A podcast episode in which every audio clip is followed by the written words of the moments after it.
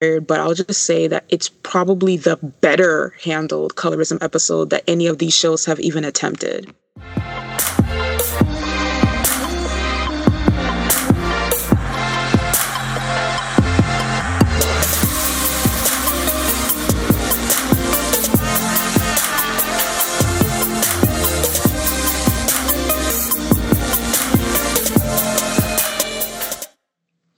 Hello, everyone. This is Alex. And this is Em. Welcome to the latest episode of The Good, the Bad, the Basic. This is the podcast for TV lovers, movie buffs, and binge watchers of all ages. On this podcast, we'll be discussing what we love, what we hate, and what was just a bit problematic about the TV and movies that we're addicted to, and do a bit of rewriting where necessary. For much more exclusive content, become a show producer on Patreon and get access to after the episode bonuses, curated playlists, movie reviews, music video retrospectives, and so much more. Join the GBB family at patreon.com forward slash good bad basic. Today we'll be discussing Starz hit sitcom, Survivor's Remorse. Survivor's Remorse tells the story of a young basketball player who must struggle with the weight of family obligations and professional expectations after he signs a multi million dollar contract with an NBA team in Atlanta. We follow the show's protagonist, Cam Calloway, as he tries to navigate being kind and helpful without becoming a pushover and a human ATM. Survivor's remorse manifests when a person feels guilt over being the sole survivor of a traumatic or life threatening situation. In this series, we see a much more relatable version of the term applied when dealing with the various trauma that cyclical poverty can inflict upon families and the way that stark socioeconomic disparities can affect families and relationships. Black family sitcoms are a television institution. So, what makes Survivor's Remorse stand out among the pack? Stay tuned.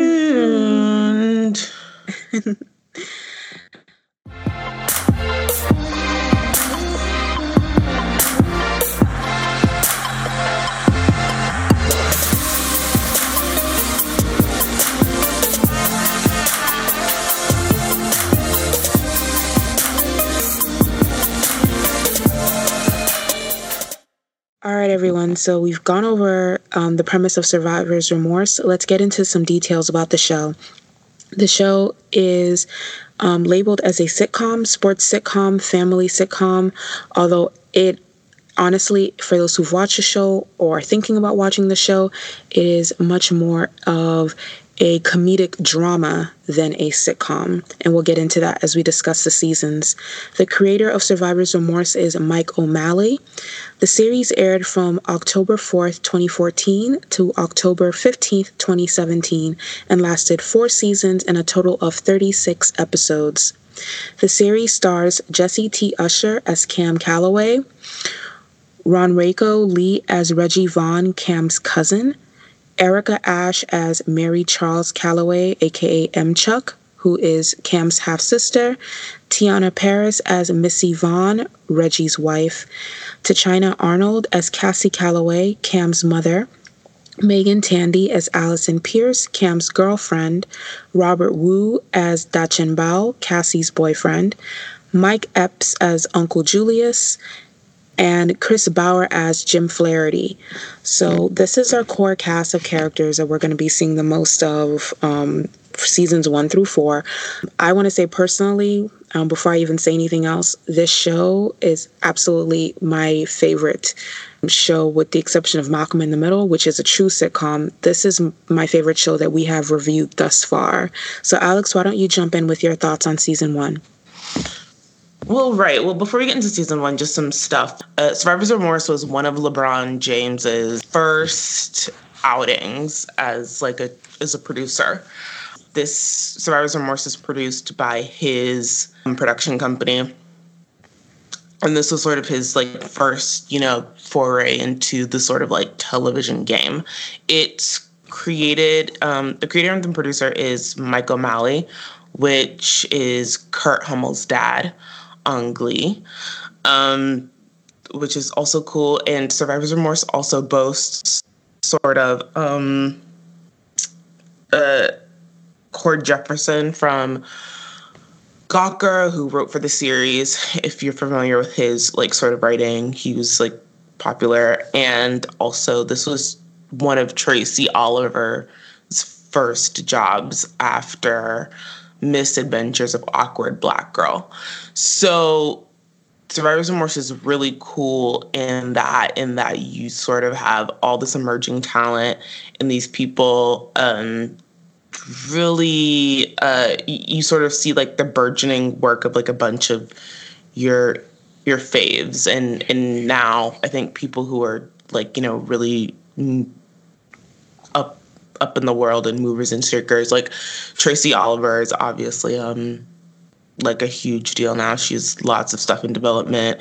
Um, and I think Cord Jefferson is now writing for uh, Mad Men, not Mad Men, Watchmen on HBO. He's um, that's his job. So he and which is a big critically acclaimed series and a lot of people really really like it. So seeing that and so watching Survivor's Remorse and being able to watch like and see sort of like their early work is pretty cool. Right. And Tracy Oliver went on to watch Girls Trip for those who have seen that movie. So um, obviously she knows what she's doing. Um, when I got into season one of this show, I was super duper impressed with the writing. The premise I thought was really interesting. And I said this to Alex when we were having a private conversation when I mentioned that um, this show is so perfect um, on the based on the premise alone because a lot of people will use the excuse of, well, this is not relatable for Black people to not cast black characters in a series.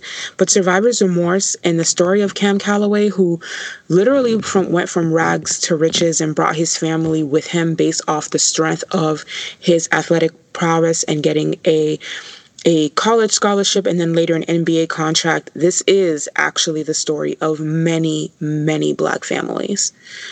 Um, there are many professional athletes who have this same story, whether they be in the NBA or the NFL or what have you. So I was very impressed with that. And then as soon as I got into the writing, I was by episode two, I couldn't stop watching the show. It was that good. Yeah, the show is really good. Sometimes I think the show can be a bit talky in the way, um, and when I say talky, like I mean exactly that. I think it can be, it's just really talky, but that's not necessarily a knock on it. Other shows that that Survivor's Remorse like reminds me of in terms of like the talkiness of it is like Dear White People. Dear White People is also like a really talky show. It's fine. I don't I don't mind it. I think it's fine for for what it is. I definitely don't like prefer talky shows, but it's it's this is a, this is good. This is this is fine. So let's just jump into some of the things that happen in season one. Obviously, in season one, we meet our protagonist, Cam. We meet Reggie, who is not just his cousin, but his manager. And for me, like, I was already like walking on eggshells when I heard that his cousin was his manager, because a lot of times that shit does not pan out so well, having your family members be your employees. But very quickly, I realized that Reggie is. Reggie is really a commendable person in so so many more ways than one. Reggie really has Cam's back. Reggie wants to be a great businessman and eventual entrepreneur, and he's using his you know being his cousin's manager as a springboard for his own personal um, endeavors and aspirations. But he's not one to give Cam intentionally bad advice or lead him astray or, you know, um, let Cam leave opportunities on the table or anything like that. As you watch Cam and Reggie's dynamic, I thought that was really great because Cam is definitely can be Reggie's heart and Reggie is definitely in many instances Cam's brain. Which is not to say Cam is stupid or that Reggie is heartless, but Reggie is a businessman first and Cam is a do-gooder first and they really balance each other out, which is a really great relationship to watch. We learned through like the course of the series that they they're cousins, but they they're those cousins that grew up together and were friends from childhood. So, and we're always in each other's lives. So they're effectively almost in a sense brothers, which which is which is interesting, which is a cool dynamic. And it's great to watch between them. I really liked watching that as well um, because I, I feel like this is very common in Black communities, um, you know, cousins that are more like siblings. So Reggie's mother was the was the the other sister of Julius and Cassie, who passed many, many, many years ago, and so um, even the way Cassie cheats Reggie as well is like she would she treats her children Cam and M Chuck. Cam's sister is a few years older than him, and she's a really great addition to the show as well. Um, she's hilarious the character is hilarious, and the actress who plays her, Erica Ash, has great comedic timing. Uh, they also explore how the Black community deals with gay and lesbian people through the Mary Charles character because she is a lesbian. So I thought that was a really great um springboard, like not just bring in a supporting character who's gay or lesbian and then talk about it for one episode and be done with it. It it becomes a sort of recurring issue through the Mary Charles character, which I thought was really, really well handled. Cam's mother, played by Tichina Arnold, is also a really great character. And she plays the character so well because Cassie's hilarious when she needs to be, but there are so many beautiful episodes and great scenes where Cassie is more serious that are like just punch you in the chest in the very best possible way. Yeah, I mean, Tichina, uh, Tichina Arnold is an actress, like capital A C T R E S S. Um, she's a heavy, heavy hitter. She's been in the game for an extremely long time. She is uh so good. So and so it's great to um it's great to see her in this. I listen. I'm delighted anytime I see her on my screen. Uh, you guys, Tichina Arnold. If you don't know um, a bit about her career, that's uh, Everybody Hates Chris, Martin, any black comedic film that you've like ever watched. I don't know. Uh, so then the sort of last person to round out this family is is Uncle Julius, played by you know Mike Epps. Mike Epps, also somebody who who's I've been in the game for like a really long time, and I like Uncle Julius. He's he's exactly what his name sounds like. He's like your inappropriate uncle. Not inappropriate in the sexual context. I just want to point that out. yeah, not inappropriate in that way, but just uh, inappropriate in all the other ways. I love the Uncle Julius character. Um, he was my favorite character uh, for a minute on that show. Um, but yeah, um, he he has this really crazy relationship with his sister Cassie. They're obviously siblings, but they interact more like best friends. And he has a really great relationship with, you know, his nieces Reggie and Cam and his nephew M Chuck. Um, he definitely doesn't play the role of a quote unquote father figure, but more like an adult friend, um, which is really cool to watch. I thought this character was just a really great addition to the family and added a lot of levity to a lot of the situations in the first two seasons. There is an episode, um, and I thought this episode was was funny because the the actor who guest stars on the show. Um, I didn't look up his name, but he is now a principal character on The Chi. He plays a kid with a serious brain disorder who basically wakes up from a coma and um, ends up spending the day with um, Cam and his family. And um, he's like 14, 15 years old, and he's like, listen, I'm not really trying to learn how to shoot free throws. I just want to, I might die any day now. I just want to see a woman naked. And this, this, episode is like deeply inappropriate but also hilarious at the same time which is really hard to do so from a writing perspective i was like okay like i'm, I'm gonna give y'all like you know a gold star for that one this was episode three And I want to say um, episode six was probably one of the more serious episodes of season one, where Cam's um, friend from high school, who is an ex con who's also bipolar, uh, approaches him for a tryout for a D list team. And then when Cam goes to Reggie to set it up, and Reggie does, because Reggie's a good manager and a good friend, this guy bails. Um, like he's he has an opportunity right in his face and he bails. And I think if we're being honest, that's a lot of people's stories. They say they want something, but then when they get the opportunity to have that thing, they're really not ready for it. Um, that that wasn't a sad episode to see because this person was literally looking a gift horse in the mouth but sometimes that's the way the cookie crumbles. Um, I think these are some of the standout episodes for me for season one. This and episode six, when Reggie's ex comes back and we realize that his ex girlfriend cheated on him with Cam.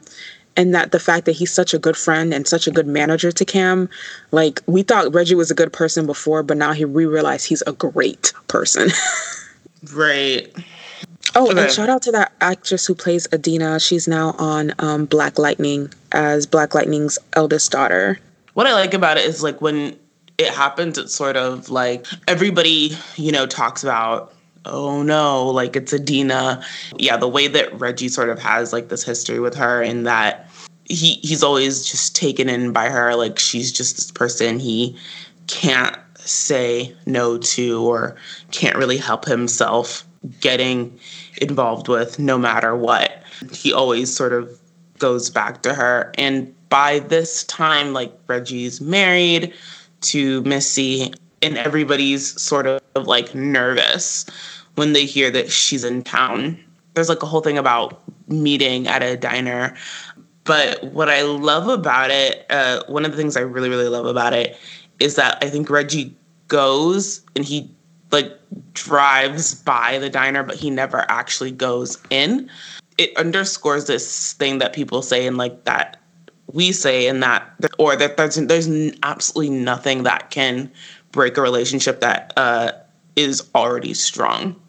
I like it for that reason. Reggie and Missy's relationship is actually one of like definitely top two, if not number one aspect of the show that I love the most.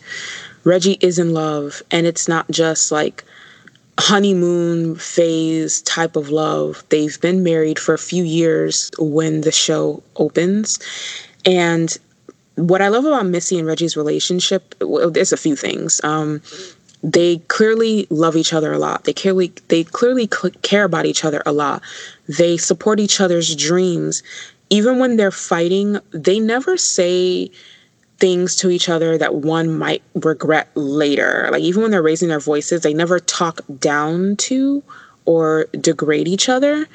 And they also can't keep their hands off each other. So it's not just a matter of strong feelings. They have a really strong passion and um, sexual chemistry with each other that's really great and refreshing to watch. We do see that Reggie you know, has this thing with Adina, but it's not what his family thinks anymore. It's not this, I'm so in love with her, I can't think straight anymore. What Reggie's really dealing with is, you know, this unresolved betrayal and hurt that he felt when she cheated. That the series lets you believe, like, he's still, it's something he's still upset about, but he's no longer in love with Adina. He's in love with his wife, and that that is like laid on the table. Like, it, there's no ambig- ambiguity about it. Missy is where his focus is. So I thought that was really, really great.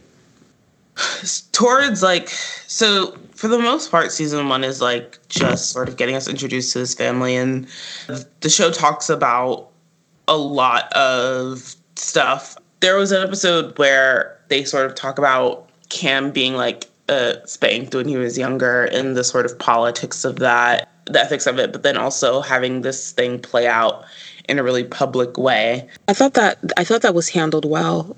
So in other shows, what I loved about Survivor's Remorse, like, and this is throughout, in other shows they will show you like a character, like um learning and growing and admitting that they were in the wrong.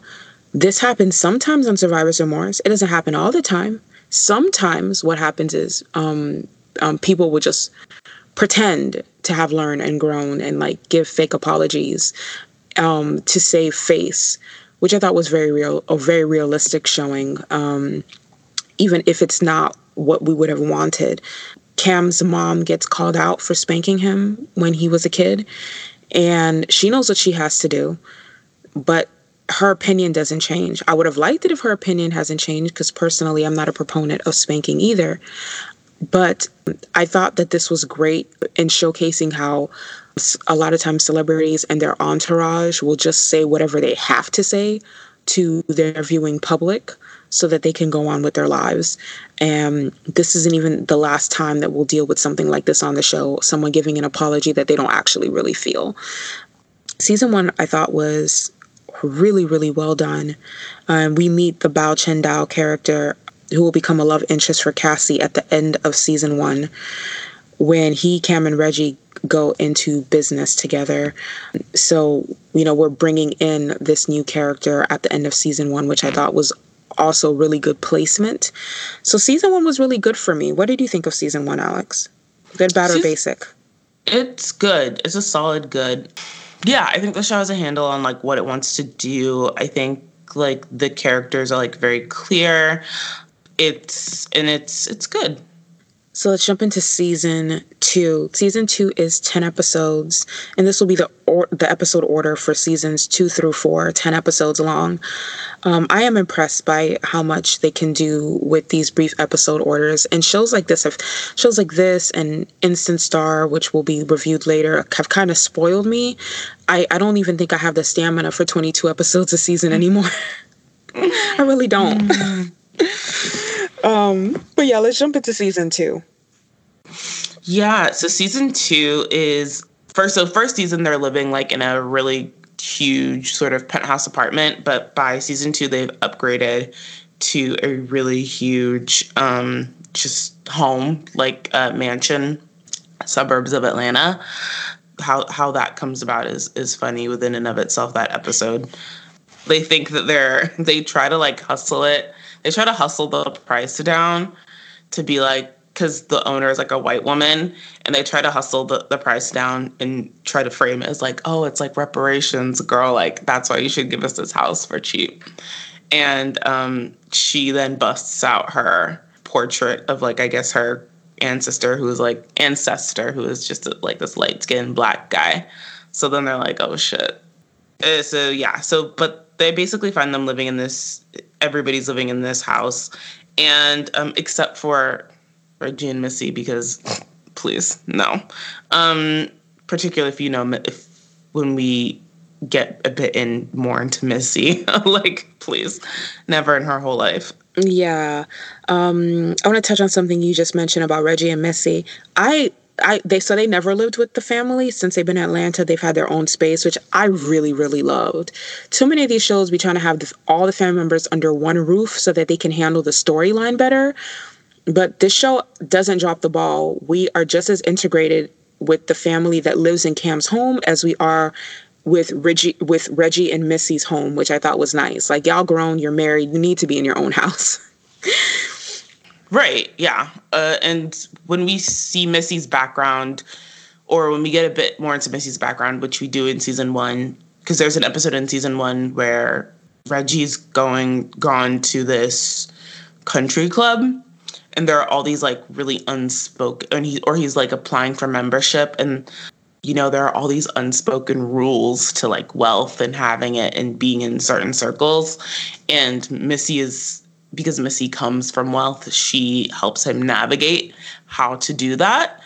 Missy comes from wealth, so she would not uh, be living with everybody under one roof. She doesn't know that life.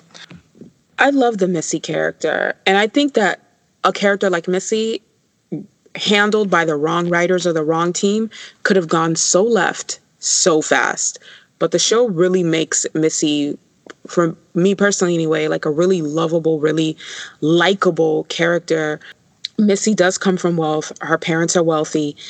And I think a lot of times when like people in the black community, particularly black men, say things like, you need to build with your man, you need to hold him down while he's getting himself together. Like, they're talking about men with no ambition and no goals and no no who aren't really making any moves um, but for me, Missy is like the the polar opposite of that. She is with Reggie, even though Reggie doesn't come from money.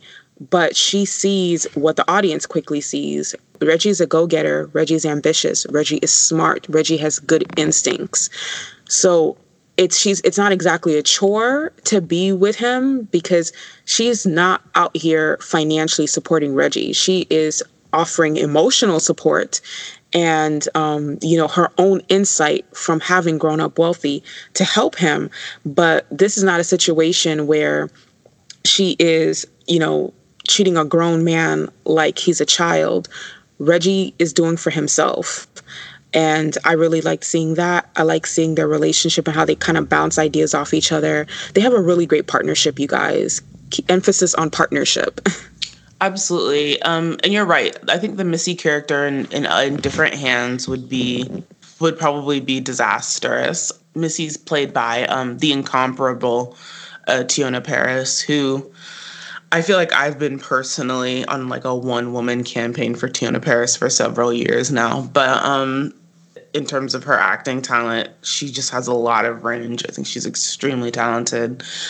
But she's played by Teyonah Parris, and Teyonah Parris really, I think, strikes along with the the writers strike a really excellent chord with Missy. Missy is a, is what I imagine. You know, I think Missy is what like white people think they're writing, like when they write black women. Mm. But they're not. like does that make any sort of sense? Yes i can i can absolutely see that. Like when they're when they're when they're writing wealthy black women in particular but like it's literally just wealth in blackface. It isn't wealth with black experiences and i think that's what makes missy different. She's very like lovable and she's sort of she's not whimsical because she's very thoughtful but she does have her own sort of prejudices and biases that like hurt her which we see in season two um, season two, Reggie will manage for a small time. Reggie goes to manage this other athlete who is not a basketball player, is a football player um, named Jupiter because Jupiter's manager is um a mess. A mess. like a whole like mess. There's this test, there's like this IQ test that he has to take because the NFL is racist. Missy assumes that she's just gonna do amazing on it or that she'll be like way smarter than him. And she's not. She gets humbled. And for a minute it throws herself her sense of self into whack. It humbles her versus like annihilating her or like punishing her which I feel is is always what happens on like white shows with white writers. Like they think that they'll be humbling a black female character, but they don't they don't humble. They just they usually punish. Right. The IQ test episode was super funny. I have to go on record though to say for the audience, like IQ test doesn't actually measure your intelligence, it just measures your intellectual potential. Um, and this is why we see a character like Jupiter who is has like this super high IQ, but like is really like not smart and Missy has a much lower IQ than him, but is like really, really intelligent. And we can talk about their environments and how she had parents who pushed her academically and he did not. But yeah, you don't have to have the highest IQ to have a good life and to be book learned. I just want to put that out there. Right, which is what essentially the show says. Um, and that episode, sort of highlights, uh, which is cool. Yeah, so let's talk about this Chen character for a minute. The Chen character is where I think the show makes its sort of biggest misstep. It's difficult, um, in a sense, because Chen is and will go on to be throughout the run of this series. Like, he is a full character. He has a lot of thoughts. Thinks for himself. He has his own sort of foibles Chen is a he's a Chinese billionaire who owns like a sports sneaker company and he offers Cam a huge like sort of deal. The episode within and of itself is great. It's essentially between like Chen uh, Chen's company and Nike in terms of like who Cam is going to sign with, and, and Cam ult- ultimately signs with Chen's company because it's a it's a better deal. Chen then sort of ends up falling for Cam's mother, Cassie, and they embark on a, a relationship that's really wonderful. But the Chen character himself has problems. He has this sort of like breakfast at Tiffany's stereotypical like accent that's really rough. And my thing is personally is that like accents within and of themselves are not bad. People have accents. My mom, who's from a different country, has an accent, but it's all about how they're used, how they're deployed, and like if they make sense for the character.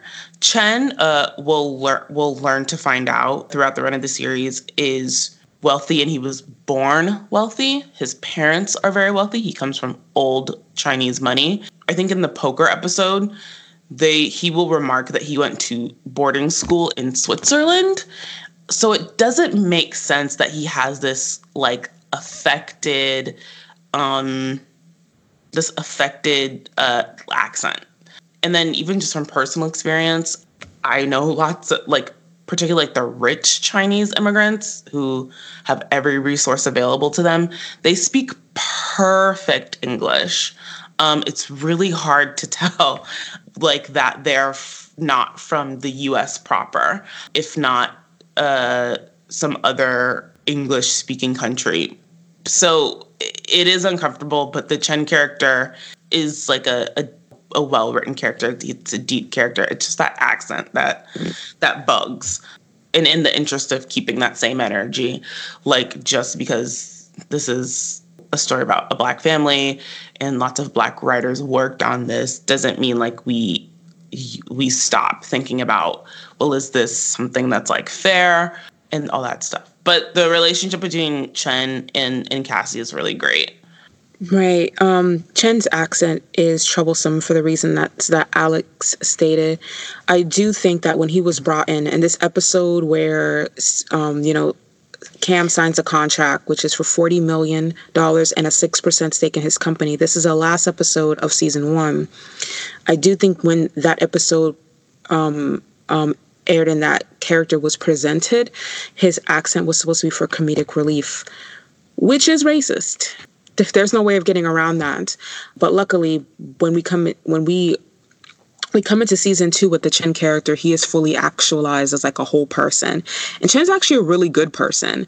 And Chen and Cassie's relationship is a relationship that you really didn't see coming, but it feels so organic. And I think that's a, a testament to the writing and the acting on the show. I think one of my favorite scenes with um, Cassie and Chen early on is, you know, I believe this was in episode eight or nine, where they're at a, a, a function and, you know, she asks for chicken satay and he says, I will get you a chicken satay factory. And I was like, mm, you know what, girl? Hold on to that one. That's a keeper. um, but he, his courtship of Cassie is really cool and really fun. And their relationship is really cool and really fun. The show actually handles the racial and cultural differences between them very well. It doesn't ignore them.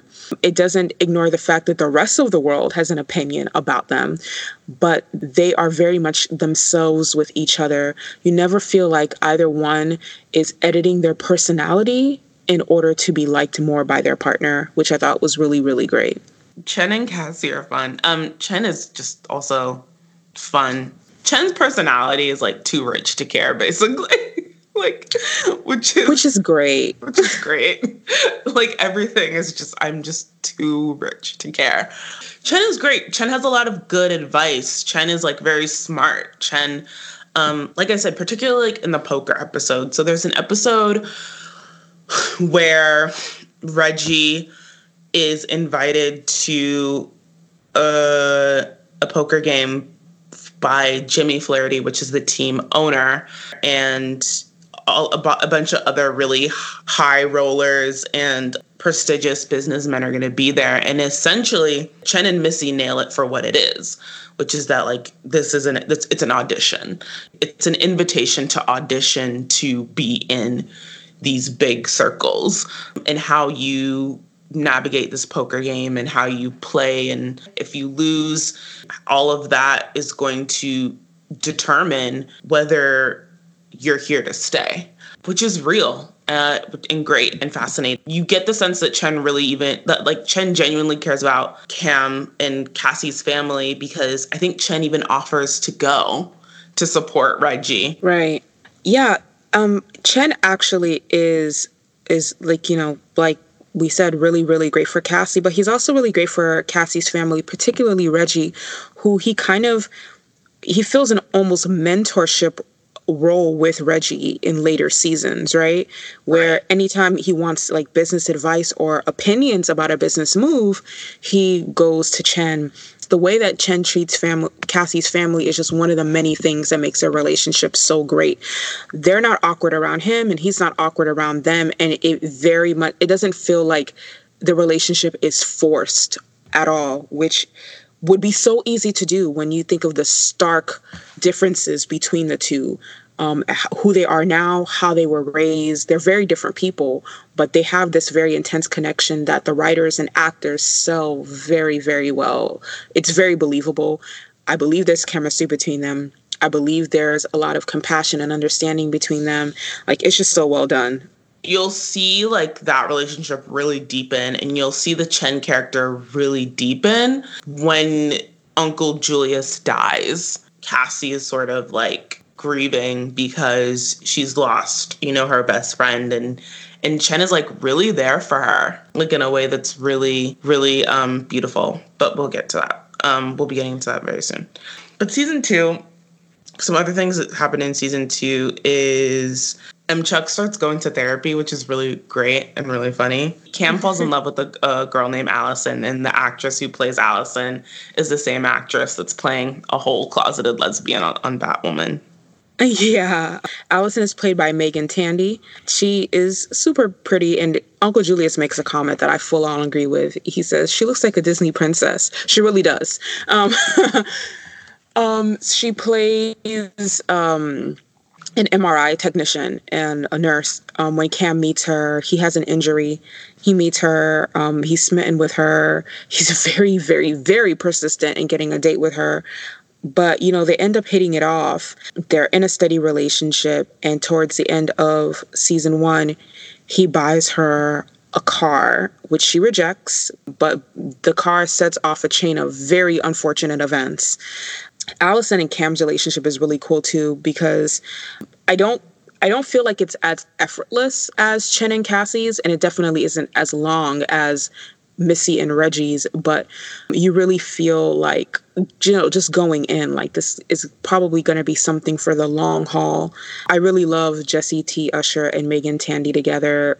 All the couples on this show really look comfortable together, which I, I value the Allison Cam relationship is is an interesting one because I think like it it it brings up the issue in terms of like what do you do when like your partner is just like I guess just the difficulties um, of dating somebody who does have like a, a big job and makes way more money than you. Like what are like what are the boundaries in that in terms of keeping yourself and keeping them? Because Allison does reject the car because like she's like it's too because she rightfully talks about like it's it's too much power, right?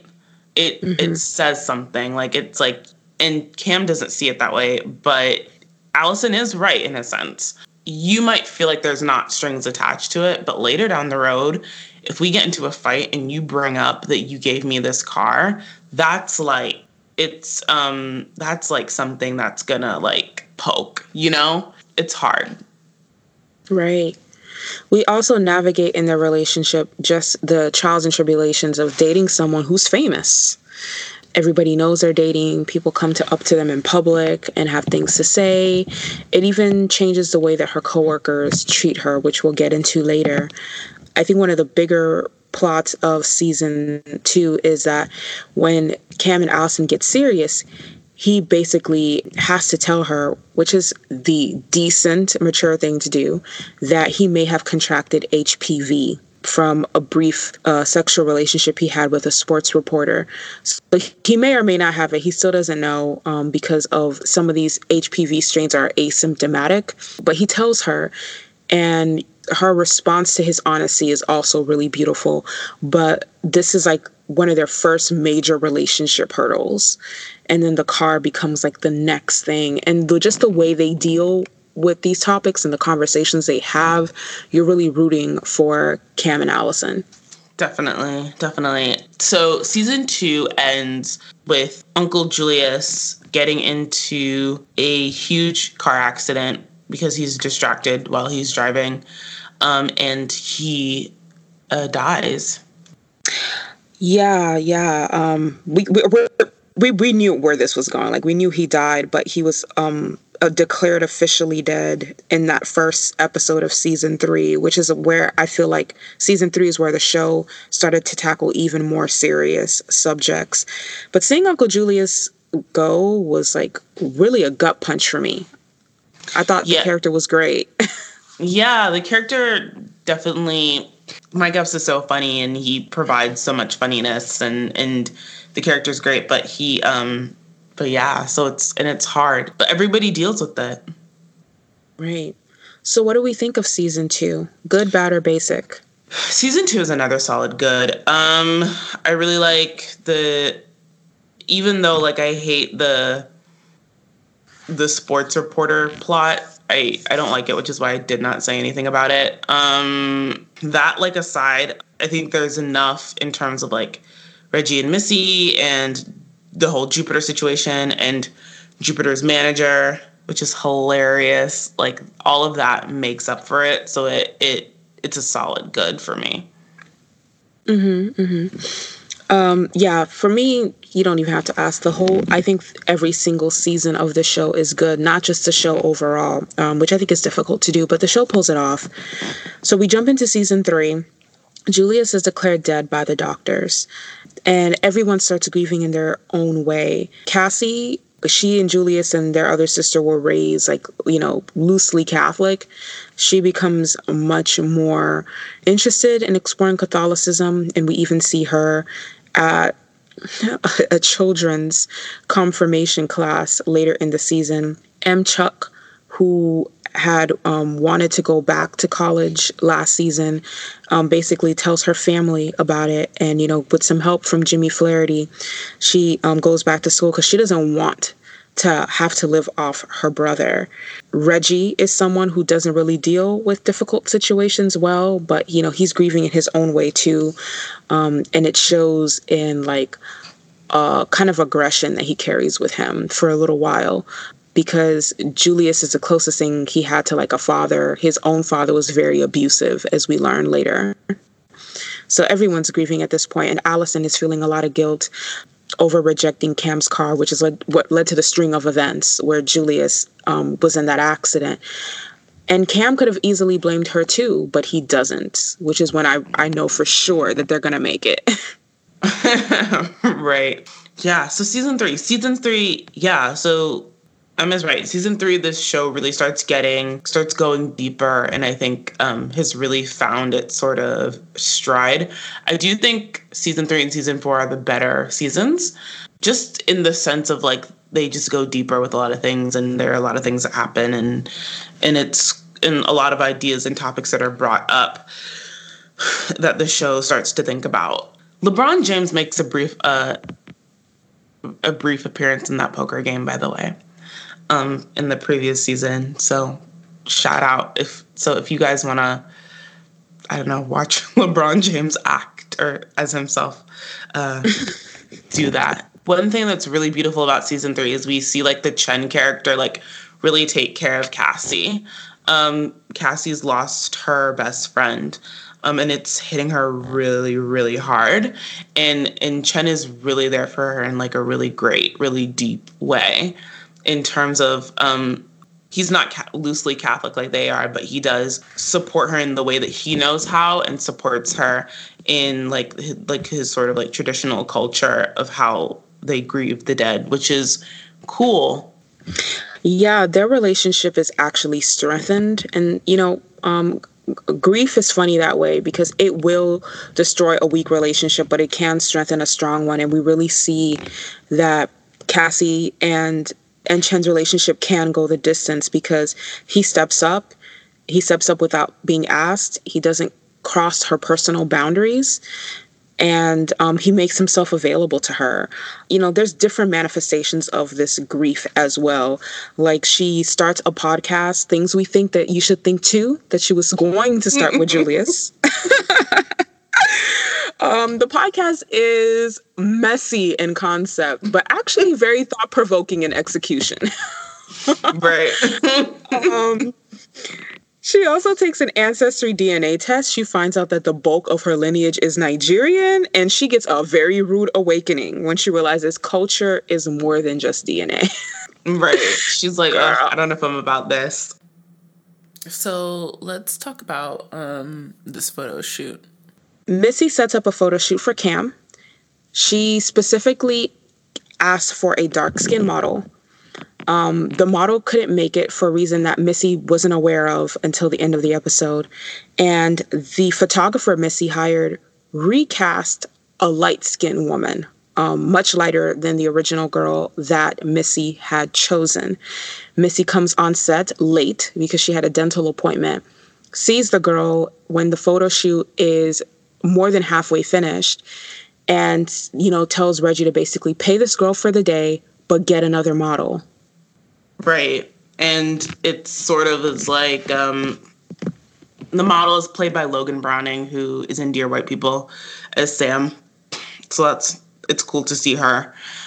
Yeah and then like there's like a whole conversation that they have at the end of like you just took away another opportunity. I think it's a cop out i think the show cops out. Um, it's not. She gets paid for the day. What else do you want? Like, um, you were hired by the photographer.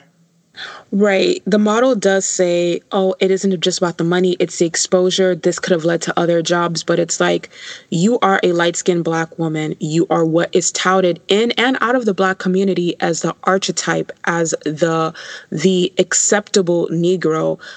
Light skinned women, whether they want to hear it or not, simply don't need more exposure. You're not underexposed. If anything, you're overexposed in black media. Yeah, it's just like I said, I hate colorism episodes because they don't accomplish anything. Um, and I feel like uh, uh, the sh- I think the show like makes a cop out by like ultimately like her having saying that line about you know it would have been so great for me to get this national thing to expose you just took another wait another black woman's opportunity. I think that's a i feel like that's a cop out for a lot of reasons and i hate colorism episodes they're dumb. Um, i think you can't examine them. I, I don't think you can examine colorism properly in an episode. I think it either has to be a storyline in a season or the or one of the thematic elements in your series throughout the run of this series in order to be addressed properly. So like it's it ha- it's I just bring it up because it's a thing that happened. Mm. I mean, yeah, I agree. It can't be fully resolved in one. I mean, I do think it could be resolved in one episode. I just don't think anyone's actually managed to do it yet. um, um, mm. I I would be exhausted seeing the conversation in one season just because I feel like these conversations tend to become very, very circular. Um, many times when you have the conversation about colorism, lighter skinned people will, like this model did, um, make it a matter of um, personal taste rather than, um, you know, an offset of white supremacy and a, a, a very ugly facet of the Black community and other communities of color. I will give the episode some credit because the model says a few things to Missy that were just out of line and out of order. Um, I like that they didn't try to make her as this perfect victim and Missy as this great villain. Like she she makes some comment about how she um, Missy only has this job because she's fucking Cam's manager. Like like Missy's not his actual wife. Like she's just some jump off which was out of line and out of order. You know, she makes another comment about how she would beat Missy's ass, except um, she can't she she can't go to jail right now because she has a kid. And when Missy tries to talk to her about how um, she didn't get the media representation that she needed when she was a girl growing up and it was only women that looked like this model that she saw and that there's still not representation for women who look like her. It goes in one ear and out the other and the model's response is incredibly self centered and doesn't even touch on this greater social issue that Missy just brought up. The, the, episode left a lot to be desired, but I'll just say that it's probably the better handled colorism episode that any of these shows have even attempted. Oh, there's like a. Um, so then, like later in season three, there's this. uh there's like um like a like Cam gets really like sentimental about this this abortion that like this girl that he hooked up in high school had.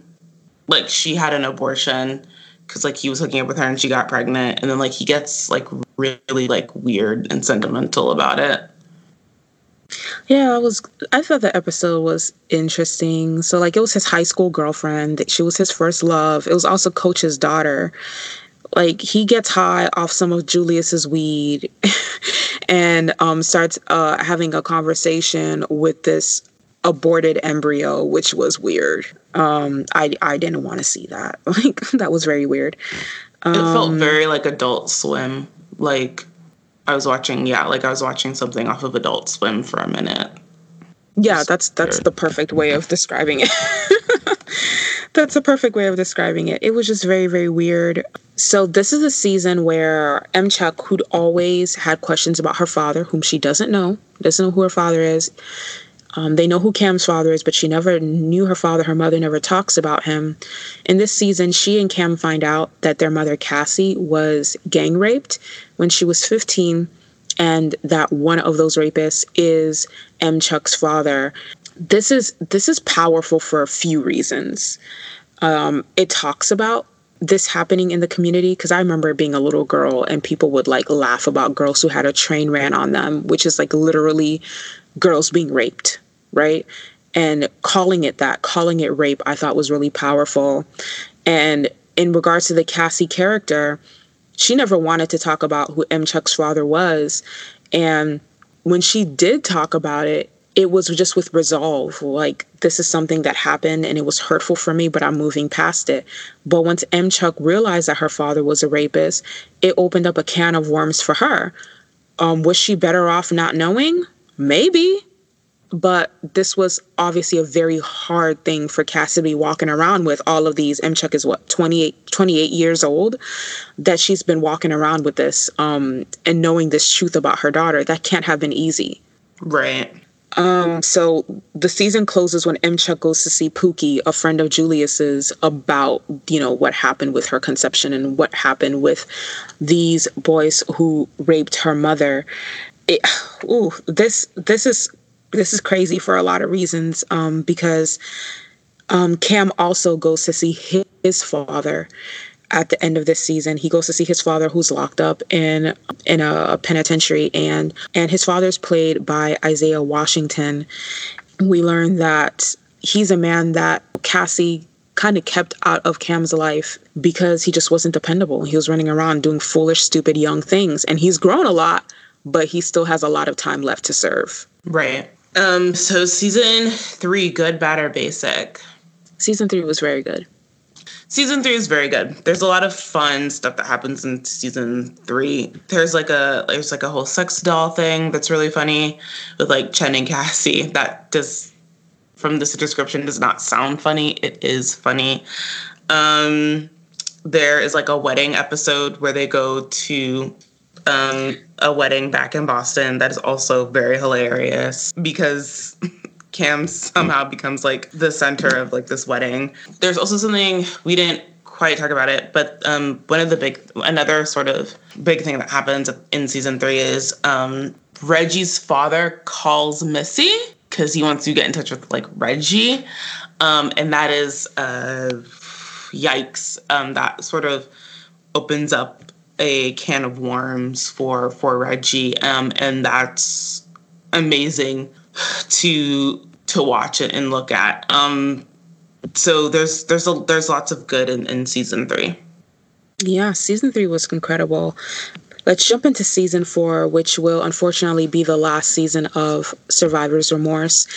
Um, I should go on record and mention that season four is run in such a way that it's clear the series creators and writers thought that they were going to be renewed for a fifth season. So, um, this is one of those shows where you're going to watch the entirety of the show. Don't expect closure. Right. Um, which Michael O'Malley talks about a little bit. Um, he was like uh, in an interview with like the undefeated.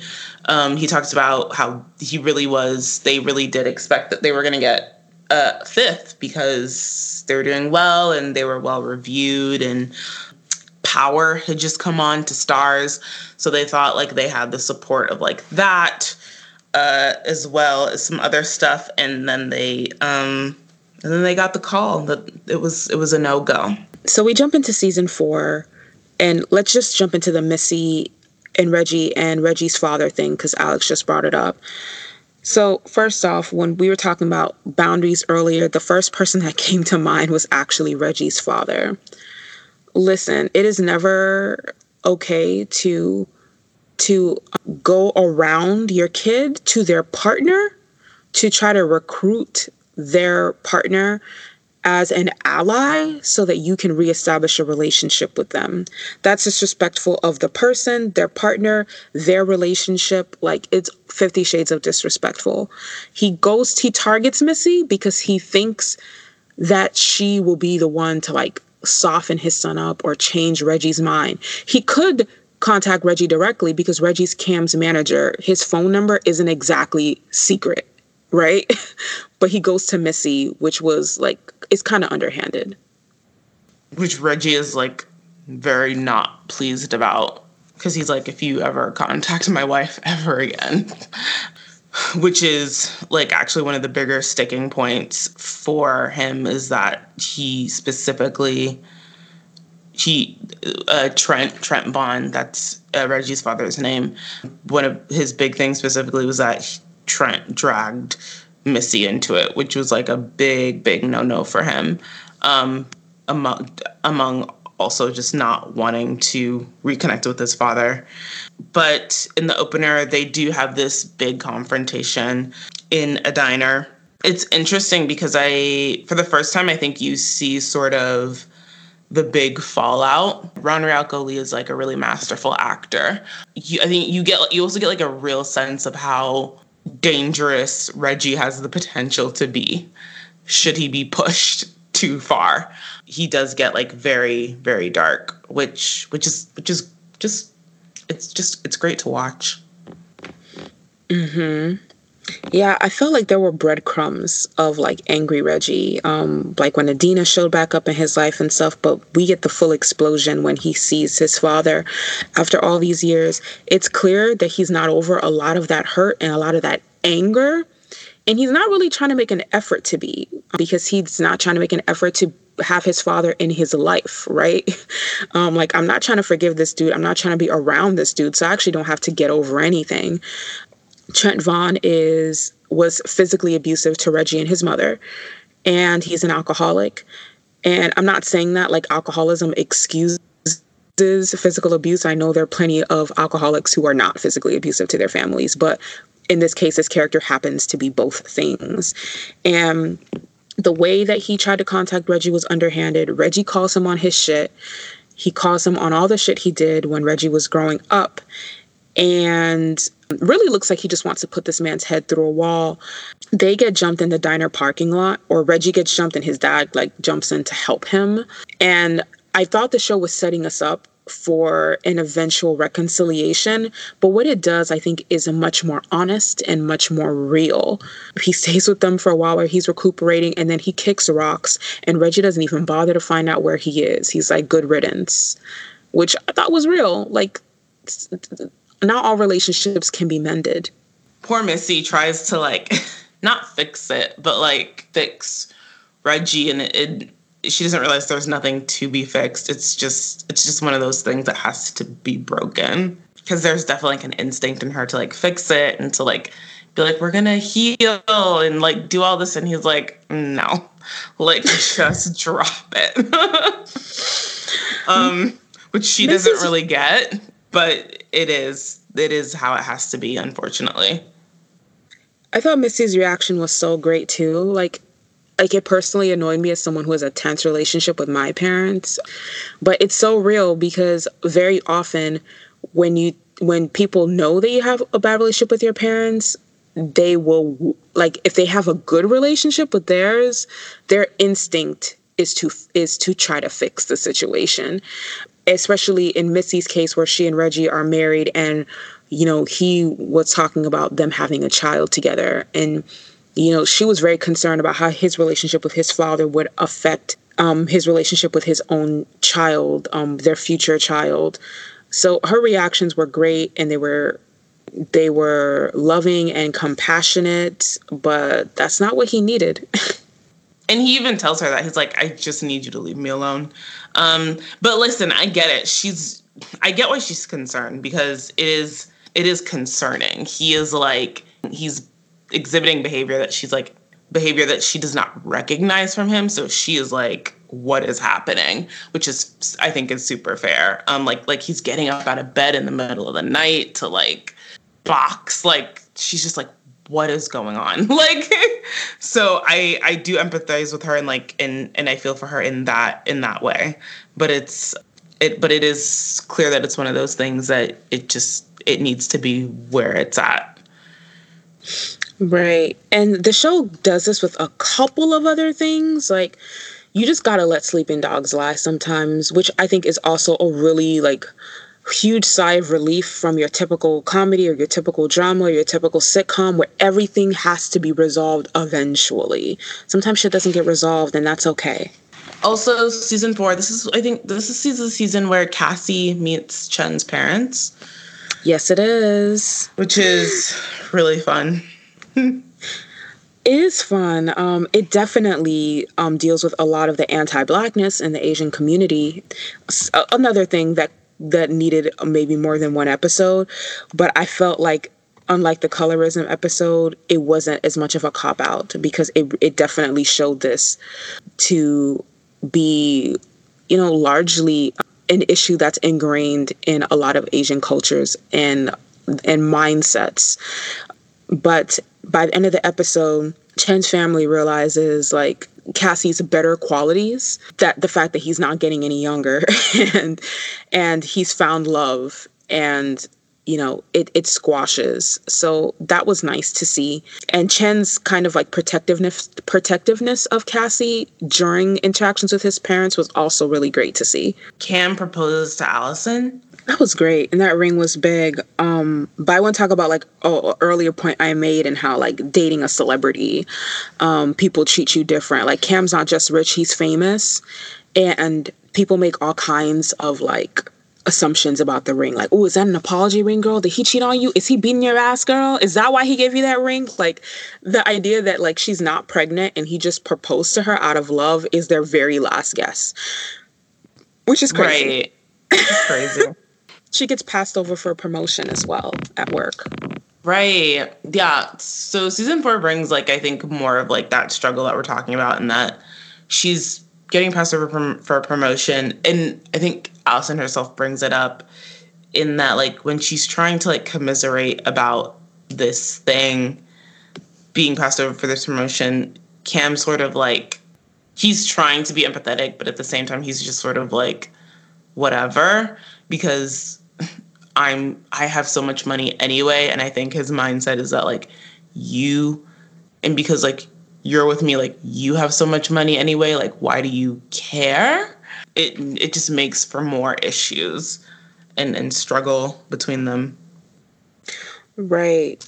And i mean even with this promotion it's not just her thinking she was passed over she's outright told that she is passed over by someone less qualified because her boss or her immediate superior assumes that she's going to want to stop working eventually anyway and just be Mrs. Cam Calloway, which is beyond sexist, right?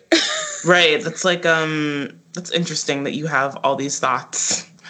um why? I don't know, but okay, that's that's fine yeah, it's like that's a really sexist thing to assume. It's gross on a whole lot. It's it's gross on a bunch of levels. The fact that he would assume that she's gonna be married, so like all of her sort of ambition is just finished.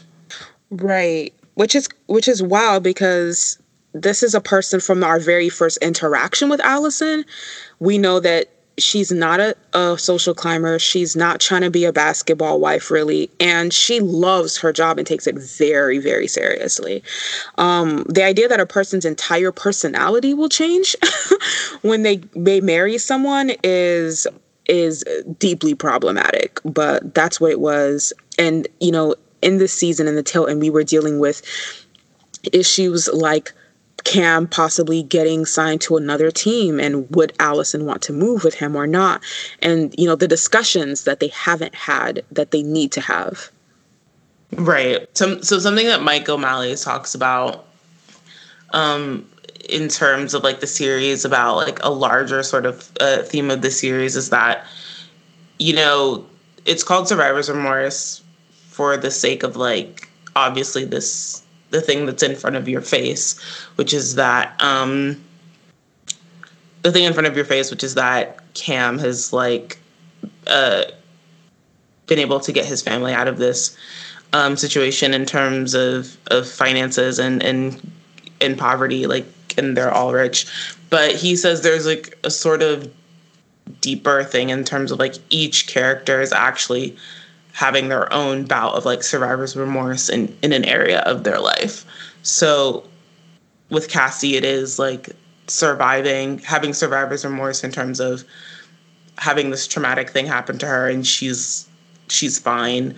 Um, for M Chuck, it's about sort of surviving Cassie in terms of her childhood um, and also in terms of her childhood and also um, just everything. For Reggie it's it's his father. Um so everyone's going through this through this thing and and um it just sort of so it, I guess it's just it's hard um and you empathize with all the characters because you understand like why M Chuck is like uh sort of coming to that place uh because of this thing and she violates but in it you know she violates her mom's trust and and there are no easy answers there are no good or bad actors and and um that's what makes it that's what makes the show really good.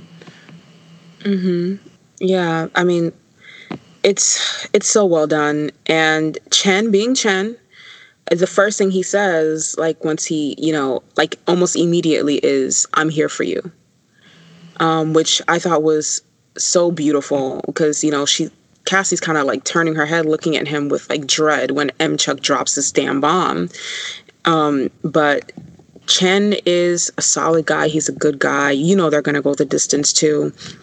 But at the end of the season like Cassie does finally confront M-. Chuck when she finds a paper that she wrote for her writing class or her English class talking about her mother's rape. And she's like, yo, you really got to stop talking about this. um, you got to stop talking about my trauma. Um, which, you know, it is, it plays a role in M. Chuck's own personal trauma as well. But Cassie doesn't want to be exposed like that. At this point, they know that um, who your brother is, and they'll know who they'll know the mother that you're talking about. And she doesn't want strangers feeling sorry for her when she's. It, it the show makes it clear that she's in a point in her life finally when she's started to move past that trauma and that um, M Chuck, you know, uh, processing it now is only making Cassie relive some of the trauma. Right. Season four, I think the last episode is answers and questions. Uh, two major things happen. Um, the the Cassie confronting M Chuck that I just talked about, and then Cam and Reggie's real estate deal. Oh yes, this re- this real estate deal. Um, yes, so Reggie cuts. Reggie ultimately cuts Cam out of this real estate deal. I think in the end. Um, no, Cam rejected it. He said he wasn't oh. going to do it, and he didn't want Reggie to do it either. But Missy's like, let's do it without him because I already just begged my father for my trust fund. um, right. So, so they they do it anyway. Um, effectively cutting Cam out, and that's how it ends. Um, like so, once again, there's this interview with the undefeated where Michael O'Malley talks about like the direction he would have taken the series in because like he had already been sort of plotting out because um, he was a showrunner and he was already sort of working out what was going to happen. And uh, it's just it's very bittersweet. Because Reggie and like Missy were going to get pregnant and and for Cassian Chen he was going to like continue to explore this idea of like what happens if what happens if like Cassie raises sort of children under like in like this in like her life now that like she's in a super healthy environment and like what sort of like resentment does that like feed into her like kids currently in terms of like this one child having everything that they didn't and all these sort of interesting ideas that he had like to explore and we'll just we'll never get to them sad i would have really liked to see that i really would have liked to see that um we'll never know but i feel like there were a lot of strings left um, untied, a lot of loose threads. I enjoyed the show um, for as long as as you know it lasted. I only watched it for the first time um, when we when Alex and I discussed doing this lights camera action season, and honestly, it's like like top tier. Um, I would watch this again like just for recreational purposes. yeah. Um so once again, I didn't particularly do like a, a, favorite episodes because the series is short.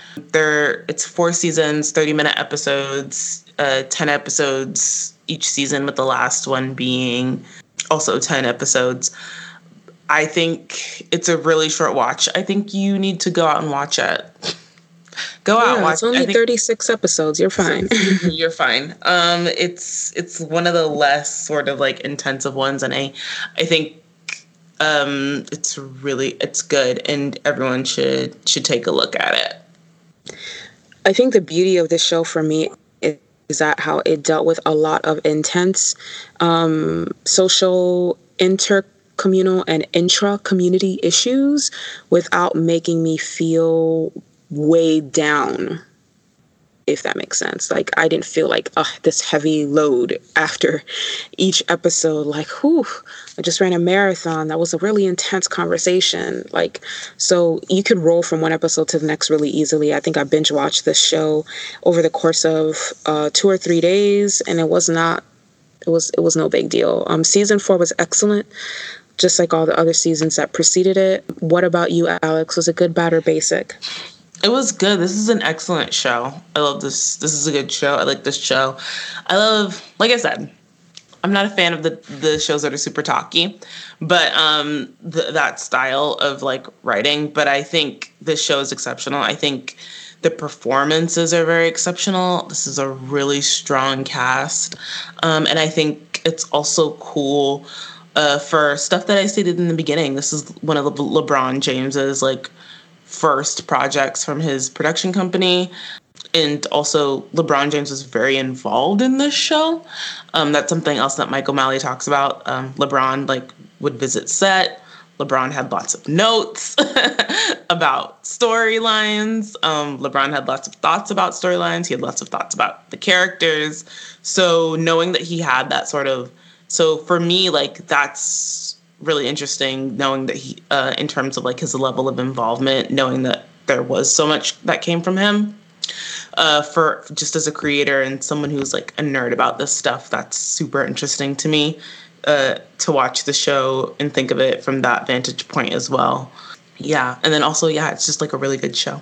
And there you have it folks. This is everything that we think made survivor's of remorse good bad basic and surprisingly insightful if you'd like to watch or relive this series survivor's remorse is currently streaming over at starz.com on hulu with um, you can get it on hulu with the Starz add-on as well as on amazon prime Leave your comments below and let us know what you thought of this series. If you're a patron on our top two tiers, be sure to check out GBB's Survivor's Remorse Spotify playlist. If you've enjoyed this episode, leave us a review on your preferred podcast streaming platform and share it with your friends. Tune in next week when Alex and I will be discussing the CTV's teen dramedy Instant Star. The series can be watched in its entirety on the Instant Star YouTube channel and our episode goes live next Thursday. In the meantime, our top tier patrons can tune in for another movie review where we'll be discussing the holiday classic, The Preacher's Wife. If you'd like to watch or relive the film, The Preacher's Wife is currently streaming on Hulu with the live TV add on. Em and I will be releasing a holiday music video retrospective stacked with our favorite holiday themed videos next week on Christmas Day. Though MVRs are usually a bonus for top tier patrons only, this one will be available for all our patrons as a special holiday gift from us to you. So be sure to tune in for this auditory stocking stuffer. We want to wish a happy Hanukkah and Merry Christmas to those whom celebrate, and a very joyous and peaceful holiday season to all. Follow The Good, the Bad, the Basic on all major podcast platforms to listen to our regular weekly episodes on the go. If you love this sort of content and want more, become a show producer and patron on Patreon. You can find us at patreon.com forward slash good bad basic. Your support allows us to keep bringing you our regular weekly episodes as well as exclusive bonus material.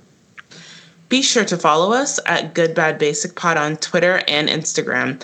And of course, follow our SoundCloud page, The Good, the Bad, the Basic, where all of our social media links are listed. Until next time. Bye, everyone. Bye, everyone.